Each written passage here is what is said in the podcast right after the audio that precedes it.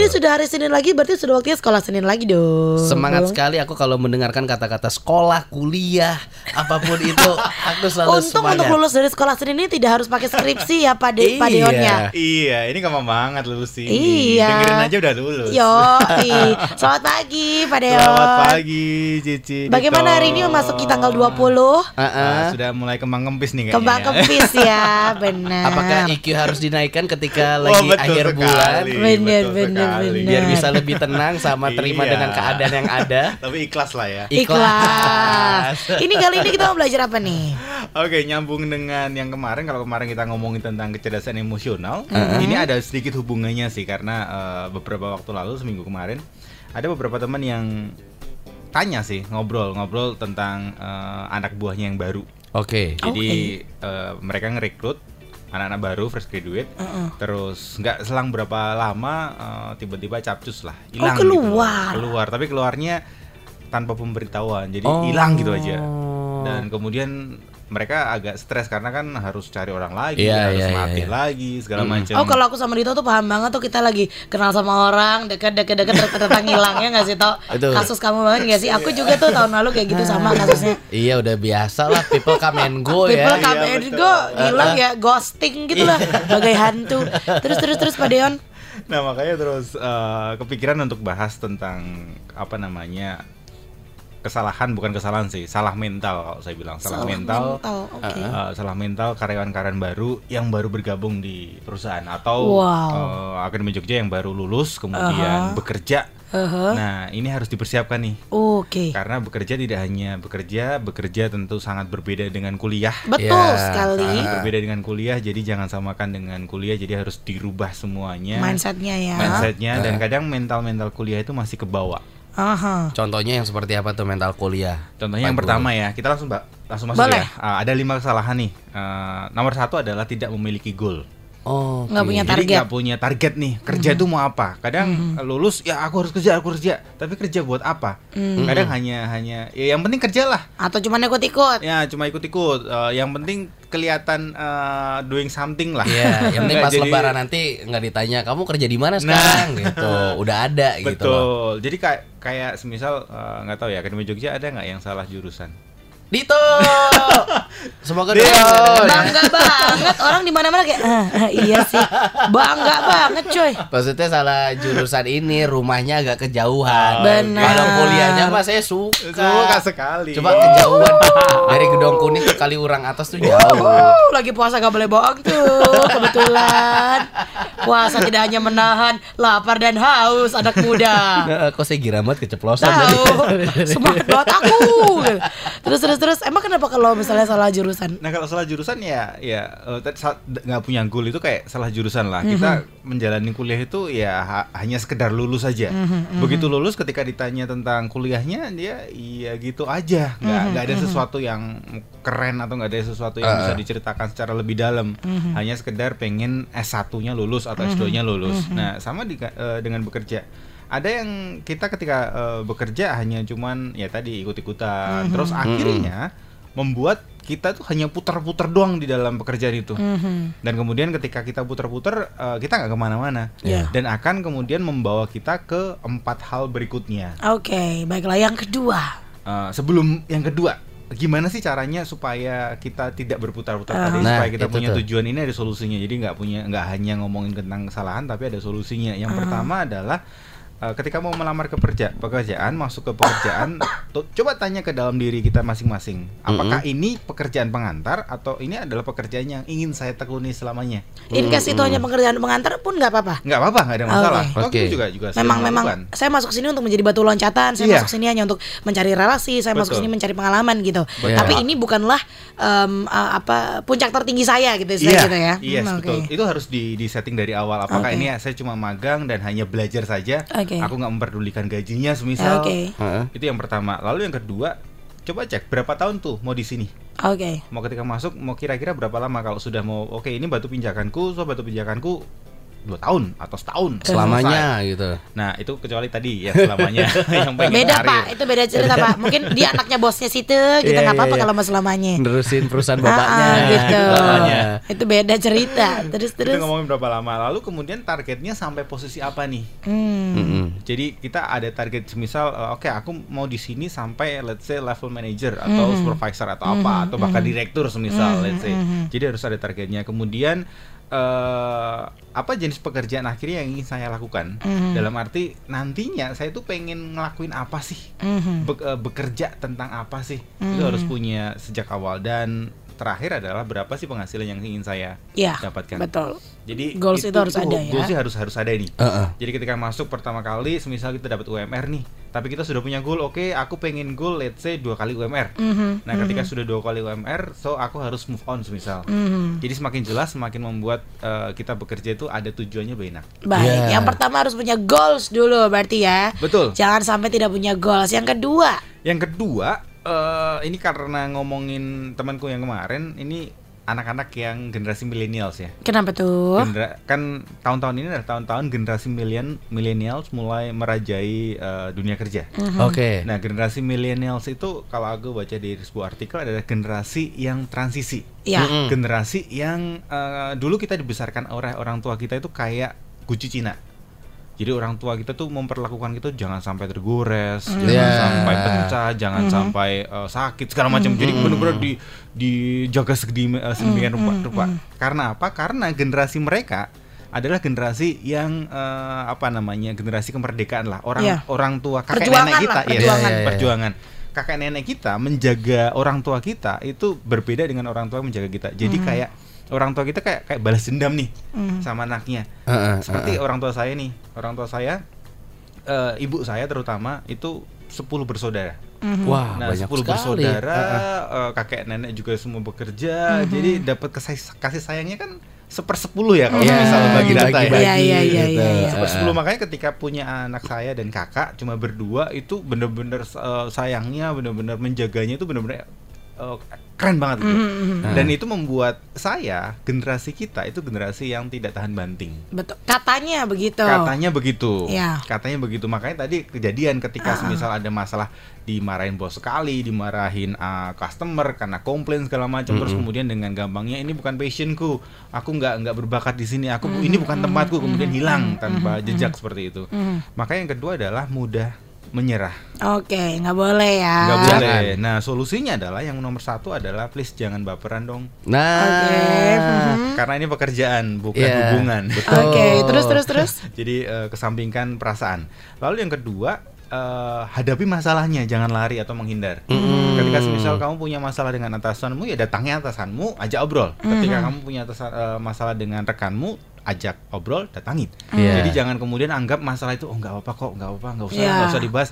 Nah kalau kayak gitu, nanti akhirnya akan jadi eh, apa namanya bom bom atom lah, yang suatu ketika akan meledak dan Betul. ketika meledak itu lebih mengerikan daripada ketika Iya. kita menghadapi sejak awal. karena meledaknya di eh, diri sendiri Iya. gitu, bahaya. Dan berdampak buat dan yang sekitar pasti.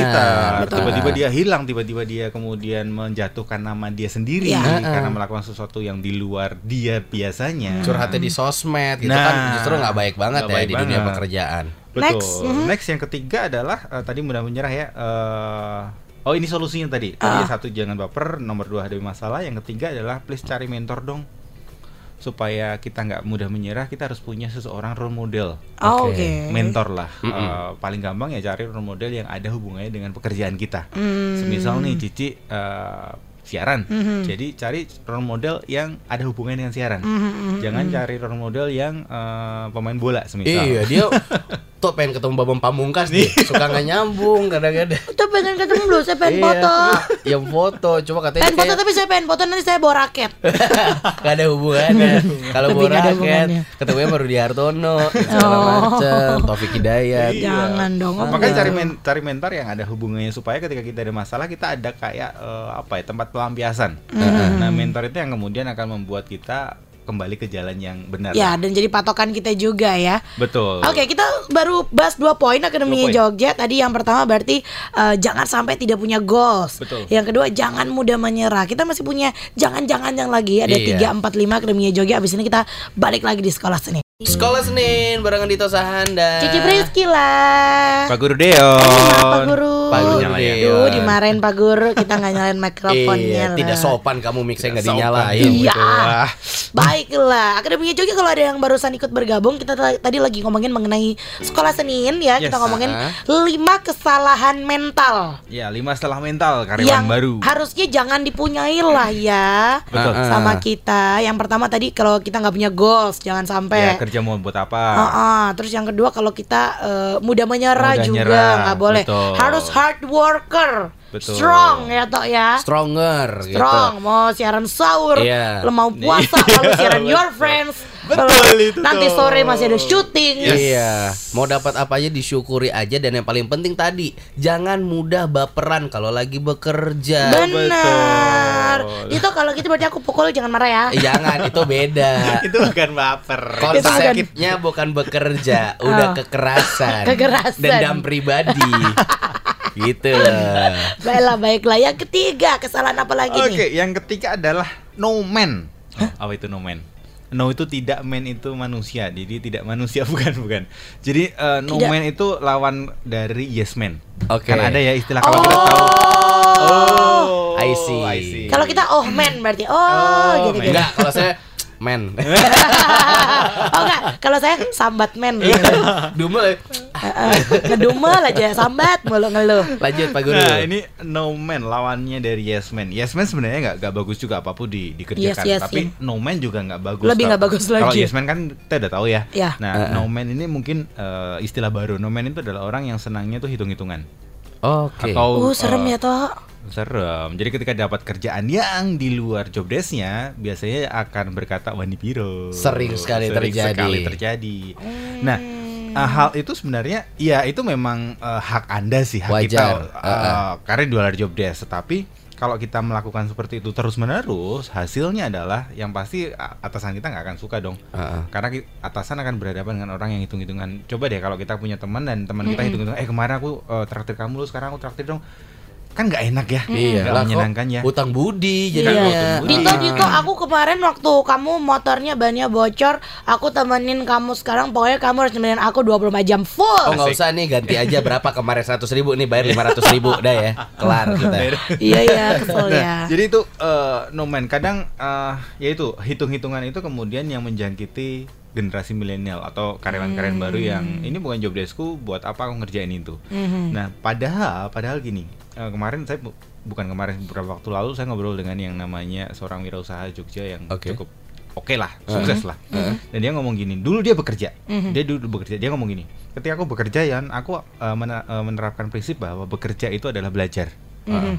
Jadi ketika aku disuruh ngerjain apa pun, kalaupun itu aku masih bisa dan kerjaan utama aku udah beres, aku akan melak- eh, mengerjakannya. Dan untungnya aku melakukannya karena apa? Justru hal-hal yang di luar job desk itu yang membuat aku sekarang bisa bertahan dan sukses di dunia wirausaha. I see. Kalau aku cum, eh, dulu waktu eh, kerja cuma ngerjain hal-hal yang job desk saja, ya aku akan kerja selamanya karena job di- eh, job deskku dulu cuma admin ya tahu admin ya cuma input data, cuma gitu doang. Mhm. Dan kalau aku nggak mengerjakan hal yang di luar itu, ya aku nggak akan jadi seperti sekarang ini. Mungkin kecuali kalau misalnya eh, harusnya kerjaan itu dikerjakan lima orang, terus Yeah. karena ini aku udah satu orang, nah Yeah. itu mungkin Ah. udah jadi beda kasus lagi ya, karena Yes. sudah di luar apa istilahnya di luar eh, kemampuan batas kita Benar, banget benar. tuh, gitu. Makanya eh, ada solusinya dan terakhir solusi terakhir saya jadi nomor satu ya. Ah. Ketika ngomongin tentang dapat pekerjaan tambahan atau dapat job desk tambahan, pastikan dulu kerjaan utamamu beres. Oke. Heeh. Jadi jangan kemudian eh, ya tadi yes man tadi semuanya dikerjakan dan malah justru kerjaan kita Mainnya utama- malah nggak jelas. nggak jelas. Mhm. Jadi kerjaan utama kita sudah beres dan kita sudah eh, ngeplot nih oke ini kerjaanku beres dalam waktu kurang lebih 4 jam. So aku masih ada sisa 2 jam untuk kerjaan yang lain. Nah, itu baru kerjakan yang lain. Mhm. Eh, nah, lalu nomor dua itu kan solusi pertama kerjakan pekerjaan utamamu beres dulu. Lalu kemudian yang kedua jangan ber- langsung berkata no ketika ada ada ada tawaran atau ada hal yang eh, bosmu ingin tambahkan pekerjaanmu lah. Jangan langsung berkata no. Lihat dulu plus minusnya, lihat dulu efeknya seperti apa. Mhm.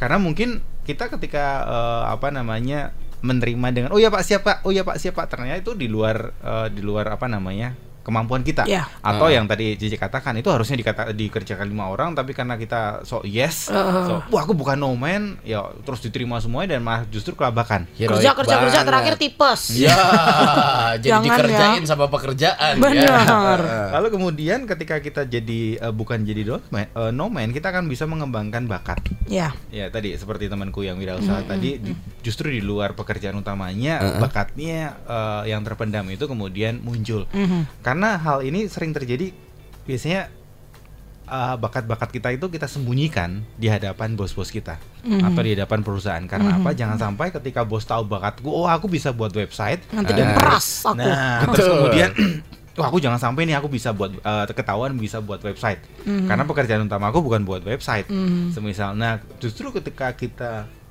punya bakat eh, pe- eh, kantor itu adalah tempat yang pas banget untuk kita mengasah bakat kita Iya, mengeksplor ya. mengeksplor siapa tahu bakat kita akan semakin eh, apa namanya dalam tajam dan nantinya berguna bukan hanya di pekerjaan itu di luar bahkan membuat Iya. hidup kita selanjutnya Mhm. itu besi- eh, Bisa lebih banget. berguna Ya, nambahin income juga nanti betul ya. betul Baik.